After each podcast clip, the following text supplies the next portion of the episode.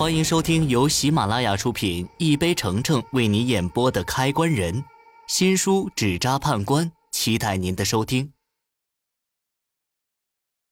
第六十八集，就是这深坑毁了白建民墓地的风水。在墓园里挖坑，一般都是因为死人需要下葬才挖。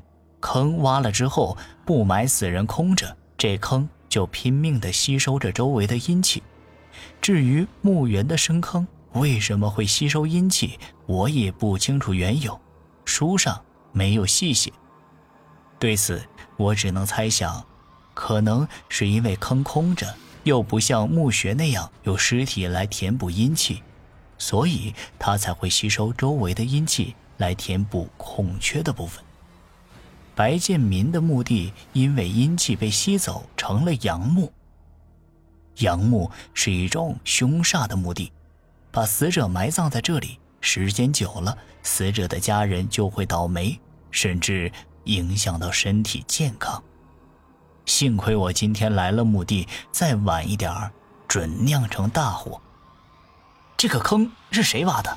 这坑挖了，差点害了你爸，还有你们白家。这坑是那些帮工挖的，他们说填墓穴的土不够，挖墓穴旁边的土。又怕墓穴塌了，就从这儿挖了一部分过去。到底怎么了？有什么大问题吗？我压着火气跟他说了一下杨木的事情。难道我爸昨晚给我托梦，是因为这事儿？我也不太清楚，开棺才能确定。先把坑填起来再说吧。我说完，便拿着开棺匠经常用的那种小铲子，扔了一把给白一鸣，让他去把坑填平。至于我，则是去把杨木的煞气给破了。我来的时候担心碰到什么脏东西，特地准备了公鸡血。据说这公鸡血能够驱邪，还能破煞。我绕着坟墓将公鸡血撒了一圈，撒完后，我又拿出符纸点燃后念了段咒语，随后我将符纸的灰埋进沾着公鸡血的土下。这样一来。杨木造成的煞也就破了。我做完这些活，白一鸣那边也算是完事儿了。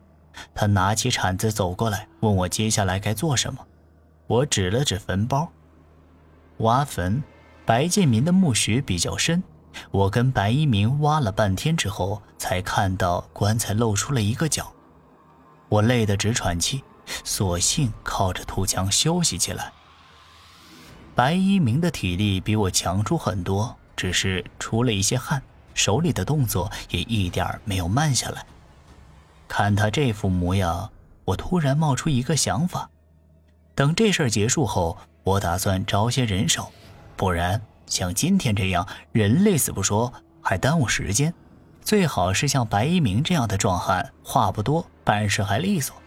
不过，咱吃死人饭的行当。也不知道会不会有人愿意来。我苦笑一声，继续接着干活。时间不知道过了多久，就在我感觉快精疲力尽的时候，终于盖在棺材上的土挖完了。我喘着粗气，开始教白一鸣撬棺钉的秘诀。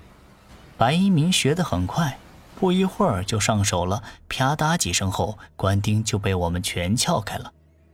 他见状就想把棺材直接打开，被我及时制止，给他扔了块布巾，让他把嘴巴鼻子全都蒙住。白一鸣接过布巾蒙好后，急忙的去推棺材的盖子。我正忙着蒙布巾，还没来得及看棺材里的情况。等我弄好，刚要低头，耳边就传来白一鸣极具恐惧的声音：“三元，我爸，我爸的胸口有一个血窟窿。”